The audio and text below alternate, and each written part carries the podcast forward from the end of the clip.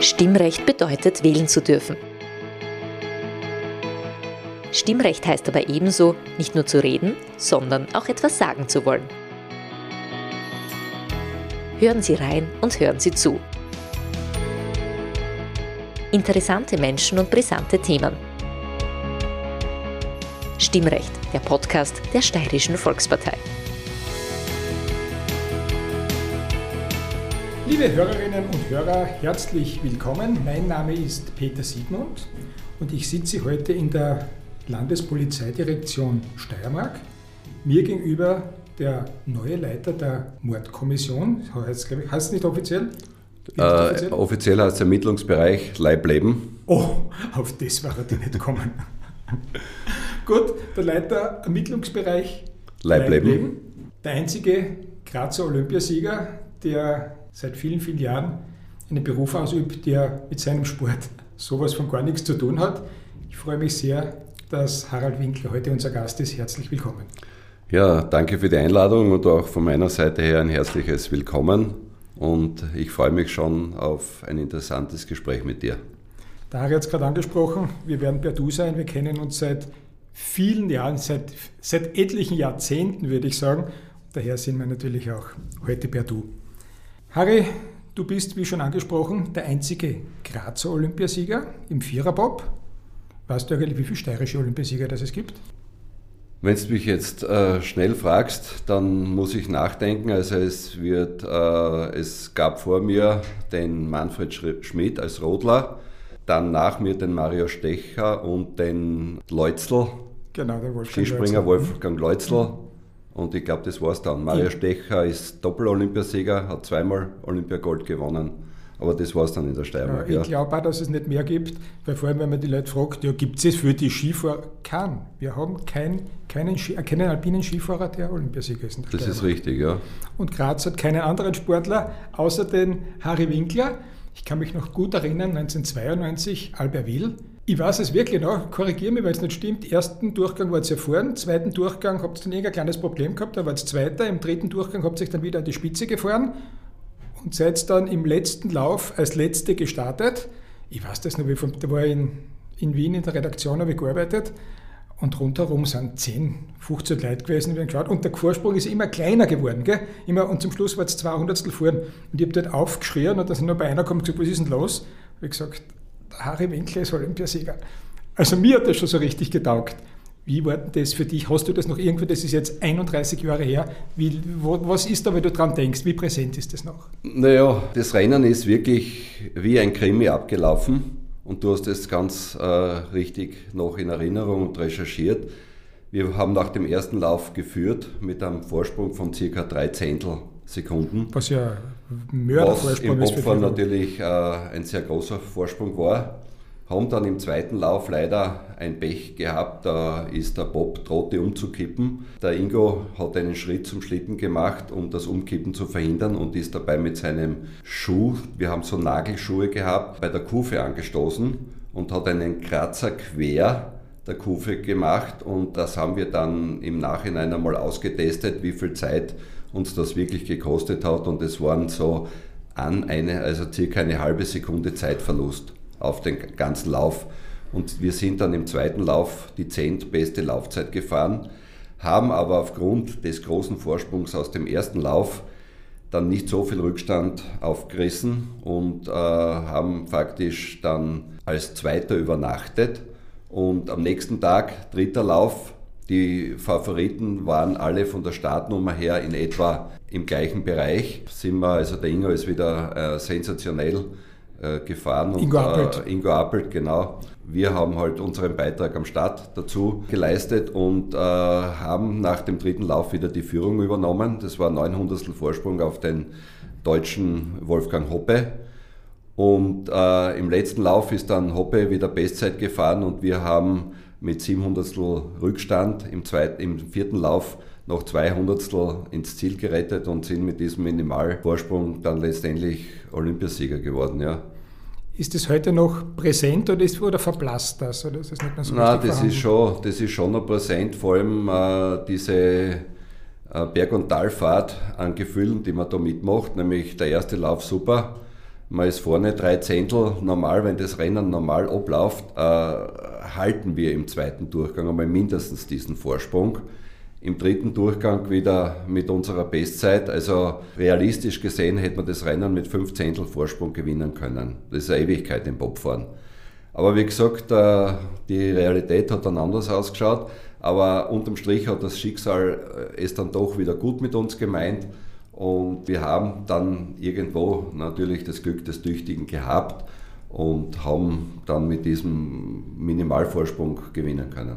Das war ja nicht der einzige Titel, den du im Bobsport gewonnen hast. Du warst da Europameister, Silber und Bronze auch bei der Europameisterschaft und WM Zweiter und Dritter, oder? Ja, es war so, dass äh, zu damaliger Zeit, also 1992 und das letzte Mal dann 1994 Lillehammer, der olympische Wettbewerb auch als Weltmeisterschaft des internationalen Verbandes gezählt wurde. Das war so auch früher bei den Alpinen. Ich kann mich erinnern, damals der Franz Klammer, als er in Innsbruck äh, Olympiasieger wurde, hatte er auch eine Weltmeisterschaftsmedaille überreicht bekommen von der FIS und war Weltmeister in der Abfahrt.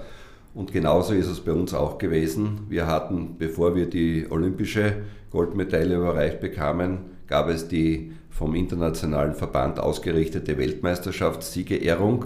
Und dort haben wir die Weltmeister-Goldmedaille überreicht bekommen. Und das war für mich dann doch oder für uns alle ein sehr, sehr wertvoller Titel, den wir zusätzlich eingefahren sind. Und in meinem Fall eben habe ich jetzt sowohl bei Europameisterschaften als auch bei Weltmeisterschaften von jeder Medaillenfarbe ein Stück und dann als Draufgabe noch die olympische Goldmedaille. Also das war schon ganz besonders. Wo hängen, liegen oder was auch immer die Medaillen heute? Die Medaillen sind heute bei mir zu Hause im Wohnzimmer, im normalen Wohnzimmerschrank hinter Glas. Sind jetzt nicht irgendwie extra besonders hervorgehoben, aber sie stehen dort und hin und wieder im Vorbeigehen ab und zu werfe ich einen Blick darauf und habe dann natürlich noch immer eine große Freude, dass ich das erreichen habe dürfen. Wie bist du zum Bobsport gekommen? Ich bin über die Leichtathletik zum Bobsport gekommen. Damals war ich neben meinen Sprinter-Tätigkeiten auch Polizei-Fünfkämpfer. Das war ja eigentlich mein Einstieg in den Leistungssport, als ich zur Gendarmerie kam. 1983, mein Sportlehrer war Nationaltrainer für Polizei-Fünfkampf in Österreich nur zu erklären, was ist der Polizeifünfkampf? Der Polizeifünfkampf besteht aus Schießen, 25 Meter auf die Wendescheibe, dann äh, 300 Meter Schwimmen im Freistil, Kugelstoßen, Weitspringen und da 3000 Meter Geländelauf. Und das war so ein bisschen meine Grundausbildung eigentlich auch im Leistungssport. Und im Zuge dessen hat sich dann eben herausgestellt, dass ich besonders in der, in der Schnellkraft und in der Schnelligkeit meine, meine Vorzüge habe und bin dann sofort zu einem Leichtathletikverein in Graz, zum USSV damals gegangen. Der legendäre Horst Mandl war mein Trainer und hat mich mehr oder weniger im athletischen Bereich äh, so weiterentwickelt, dass ich Punkt 1 zu damaliger Zeit im Fünfkampf österreichweit äh, mehr oder weniger die unumschränkte Nummer 1 gewesen bin. Und äh, nebenbei, also im Sprint, auch in der Steiermark, ganz vorne äh, gelegen bin, habe dann 25 Jahre lang den steirischen Rekord über 100 und 200 Meter gehalten. Der wurde erst vor fünf oder sechs Jahren ist er dann gebrochen worden und habe mich dann im Jahr 1986 für die Polizeieuropameisterschaften in Spanien äh, qualifiziert im Fünfkampf. Und da war ein Sprinter mit im Team, der äh, damals 100 und 200 Meter für die Polizei äh, gesprintet ist bei diesen Meisterschaften und der war schon Bobfahrer. Und das war der Kurt Teigl, sein Sohn heute ein, ein Bundesliga-Fußballer, der bei Salzburg gespielt hat, bei äh, Austria Wien, der Georg Teigl. Und der hat mich damals angesprochen und hat gemeint, du aufgrund deiner körperlichen Konstitution, du bist schnell, du bist groß, du bist auch vom Gewicht her passend, weil ich ja doch an die 100 Kilogramm Kampfgewicht mitgebracht habe. Der hat mich dann den Peter Kinast, der leider früh verstorbene, äh, gebracht und das war eigentlich dann mein Einstieg in den Bobsport und habe dann bei diesen Schubtests, die am Anfang natürlich jeder mal äh, durchmachen muss, schon äh, überzeugende Leistung abgeben können und bin dann eigentlich noch im gleichen Jahr zu meinem ersten Weltcup-Einsatz gekommen. Der Peter Kinners, sein Schlitten war aber bereits besetzt mit drei weiteren arrivierten Leichtathleten. Und beim Ingo Appelt äh, hat es einen Platz gegeben. Da war nämlich eine mehr oder weniger Schwachstelle dabei und der Nationaltrainer äh, ist sofort zu mir gekommen und hat gesagt, bei der Weltmeisterschaft will er mich beim Ingo Appelt einsetzen. Ja, bin dann zum Ingo Appelt gekommen. Wir haben uns von Anfang an auch menschlich sehr, sehr gut verstanden. Hat sich dann im Laufe der Jahre wirklich auch eine sehr gute Freundschaft entwickelt, die bis zum heutigen Tage noch hält. Und auf das bin ich besonders stolz und auch mit meinen anderen zwei Teamkollegen, mit dem Thomas Scholl und mit Gerhard Heidacher, verbindet mich also heute auch noch eine gute Freundschaft. Wir treffen uns wirklich regelmäßig. Du hast schon angesprochen, du bist über die Polizei, über den Polizeisport zum Bobsport gekommen. Wann bist du zur Polizei gekommen? In welchem Alter? Beziehungsweise damals war es ja noch die Gendarmerie. Was hat dich daran fasziniert, in den Exekutivdienst einzutreten? Ja, die Geschichte war eigentlich folgende. Mein Großvater war Gendarmeriebeamter und äh, war bis zu seiner Pensionierung äh, Postenkommandant vom Gendarmerieposten Stadteck. Und da bin ich schon als kleines Kind immer wieder meinen Großvater am Gendarmerieposten besuchen gegangen. Das war für mich immer schon faszinierend, diese, diese Kanzlei, die Schreibmaschine, die Uniform, das hat mich alles beeindruckt. Es war natürlich eine ganz andere Zeit wie heute. Damals hat der Gendarmerieposten Strateg, glaube ich, drei Beamte gehabt. So etwas gibt es heute gar nicht mehr, ist eine Polizeiinspektion mit drei Beamten, aber trotzdem, der Großvater war doch immer eines meiner Vorbilder und äh, habe ich dann mit so 18, 19 Jahren mit ihm dann einmal darüber gesprochen und habe gesagt, ich hätte eigentlich nach der Matura das Interesse, auch zur Gendarmerie zu gehen. Nachdem ich ja Grazer war, wäre ja eigentlich die Polizei damals fast das Naheliegendere gewesen, aber irgendwie war für mich die Sympathie zur Gendarmerie zu damaliger Zeit eben aufgrund meines Großvaters gegeben und habe mich dann bei der Gendarmerie beworben, habe die Aufnahmeprüfung gemacht und bin dann mit 1. Jänner 1983, also vor knapp 41 Jahren, meinen Dienst angetreten, habe die Grundausbildung absolviert und habe dann letztendlich zwölf Jahre am Gendarmerieposten Gradkorn meinen Dienst als Gendarmeriebeamter versehen, habe dort Verkehrsdienst gemacht, ich habe Verwaltungsakte erledigt, ich habe auch den ein oder anderen Kriminalfall zu lösen gehabt, hat sich damals eben, es waren kleinere Einbruchsdiebstähle, Körperverletzungen und so weiter zum Erheben gehabt. Und habe damals schon irgendwo immer ein bisschen ein Auge auf die Kriminalabteilung geworfen. Das hat mich immer schon fasziniert der Dienst der Kriminalbeamten, habe auch einige Leute dort schon gekannt.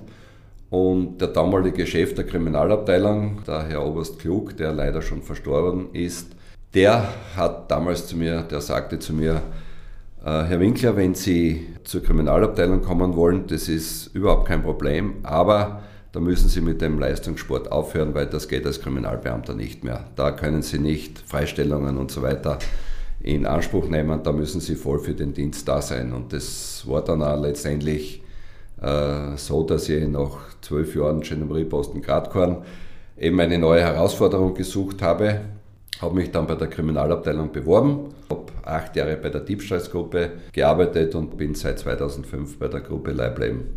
Jeder von uns, der nicht in diesem Genre tätig ist, kennt Mordermittlungen, aus Derek, aus der Chefin, aus, äh, weiß ich nicht, Miami Weiß, wie auch immer. Äh, wie spielt sich das wirklich ab? Wie sehr ist der wirkliche Tagesablauf oder der wirkliche Job eines Mordermittlers mit dem deckungsgleich, was man im Fernsehen so im Unterhaltungstv präsentiert bekommt? Es ist, es ist schon im Grunde genommen vom Ablauf her sehr, sehr ähnlich, aber der größte Unterschied ist eben der, dass wir sehr, sehr viele schriftliche Arbeiten zu erledigen haben, bis wir überhaupt äh, zu Anordnungen von der Staatsanwaltschaft kommen. Zum Beispiel eine Telefonüberwachung, eine, eine Kontenöffnung bei einer Bank. Das geht nicht so schnell, wie es im Fernsehen immer gezeigt wird, dass die Sekretärin auf der Dienststelle angerufen wird, dass wir noch am Tatort draußen sind und wenn wir dann reinkommen, dass schon die Telefonliste am Tisch liegt und vielleicht das Bankkonto schon geöffnet wurde. Also das ist Im Fernsehen muss man das natürlich alles ein bisschen komprimieren. Die, die Krimis dauern so zwischen 50 Minuten, eineinhalb Stunden, knapp zwei Stunden. Da muss man alles unterbringen und da kann man natürlich nicht äh, zu viel zeigen von Schreibarbeiten, weil das ja natürlich im Fernsehen nicht so äh, attraktiv rüberkommen würde. Wir beginnen einmal unsere Arbeit am Tatort. Äh, meistens äh, beginnt einmal die Spurensicherung, mit der, also die Tatortgruppe mit der Spurensicherung. Dann, äh, wenn die Tatortgruppe äh, den Tatort freigibt, dann gibt es die Möglichkeit, also, dass wir den Tatort einmal unter Augenschein nehmen. Dann könnte es sein, wenn es jetzt zum Beispiel ein, ein Mord ist oder ein äh, Mord, äh, mutmaßlicher Mord ist, dass möglicherweise auch der Staatsanwalt äh, direkt vor Ort kommt und sich den Tatort anschauen möchte. Dann werden Sachverständige bestellt, aus, mit Sicherheit immer ein Sachverständiger aus dem Fach der Gerichtsmedizin. Wenn es ein Schusswaffendelikt ist, dann kommt ein Sachverständiger aus dem Schießwesen. Dann beginnen wir eben mit unseren Ermittlungen, mit Zeugeneinvernahmen, mit äh, Häuserbefragungen und so weiter. Hängt natürlich immer vom Delikt ab. Und wenn es einen, schon einen Verdächtigen gibt oder einen Täter gibt, dann wird dieser Täter ja von den örtlich einschreitenden Polizeibeamten festgenommen. Und dann haben wir laut Strafprozessordnung 48 Stunden Zeit, bis wir ein, sage ich mal, erstes annehmbares Ergebnis zusammenbringen müssen und wird dann, wenn der Staatsanwalt diese Anordnung trifft, äh, in die jeweilige Justizanstalt eingeliefert wo dann eben in weiterer Folge das Pflichtverhör durch den Haft- und Rechtsschutzrichter passiert. Wie sehr belastet einen das, oder nicht einen, sondern dich das? Oder hat es dich belastet? Gibt es Taten, die dir näher gehen als andere? Und wie wirst du damit fertig? Nimmst du mit heim? Kannst du abschalten oder ist das erst abgeschaltet, wenn der Täter gefunden ist? Wie gehst du damit um? Ja, grundsätzlich mit den Daten selber, also mit den Bildern des Tatortes, äh, kann ich sehr gut umgehen. Die sind dann eigentlich gleich wieder äh, ausgeblendet, mehr oder weniger. Also den nehme ich nicht mit nach Hause, weil da steht einfach für mich im Vorrang und es ist einfach das Wichtigste für mich, die Tat aufzuklären und äh, schauen, dass man den Täter einer gerechten Strafe zuführen kann. Das ist eigentlich unsere Aufgabe und das ist dann letztendlich auch die Motivation für eine gute Arbeit wenn eine Tat nicht sofort von vornherein schon geklärt ist, sondern der Täter ist flüchtig, man weiß noch nicht, wer der Täter ist und so weiter. Da sind wir schon da auch mit unseren Überlegungen. Also das ist dann schon so, dass ich dann nicht, wenn ich noch ausgehe, dann abschalte. Also da kann schon sein, dass ich mal in der Nacht aufwache. Auf einmal kommt mir eine Idee, was wir noch machen könnten. Wir haben ja Gott sei Dank in der Steiermark eine sehr hohe Aufklärungsrate von knapp 100 Prozent, also nicht ganz, aber wir sind da im hohen 90-prozentigen, also ich glaube 98 Prozent oder so. Jetzt müssen wir natürlich auch noch auf das Thema zu sprechen kommen, das ja leider in sehr regelmäßigen Abständen in den Medien auftaucht. Die Zahl der Femizide steigt. Es gibt immer mehr Frauen, die gewaltsam ums Leben kommen. Status quo Anfang Dezember jetzt sind es, glaube ich, 28 in Österreich. Hast du eine Erklärung dafür, warum diese Zahl stetig nach oben geht? Also ich glaube, dass das heurige Jahr mal gerade in der Steiermark sicher ein absoluter Ausreißer ist. Wir haben im heurigen Jahr also Stand heute 16 äh, Morde und 25 Mordversuche zu beklagen und davon äh, sind leider elf getötete Frauen. Aber wir haben schon, wenn ich zurückdenke, so um 2012 herum, da haben wir ein, also einmal keinen Mord gehabt im ganzen Jahr. Und in den Jahren, also ein, zwei Jahre davor, danach, da waren es vielleicht zwei, drei Morde im Jahr in der Steiermark. Warum das heuer so äh, in die Höhe geschnellt ist, das ist für uns wirklich unerklärlich. Wir haben da schon über verschiedenste Dinge nachgedacht, aber sind letztendlich zu keinem Ergebnis gekommen, weil man ja in keinen Menschen hineinschauen kann, in keine Familie hineinschauen kann. Und ich hoffe nicht, dass es, dass es zu viele Nachahmungstäter sind, weil ja die Medien doch sehr ausführlich über diese Taten berichten. Gott, was jetzt die, die Suizide nach der Tat betrifft, hat es ja doch einige heuer nicht nur in der Steiermark, sondern auch österreichweit gegeben. und plötzlich hat es eben zwei, drei, vier Daten hintereinander gegeben, wo sich der Täter zum Beispiel mit dem Auto suizidieren wollte. Ne?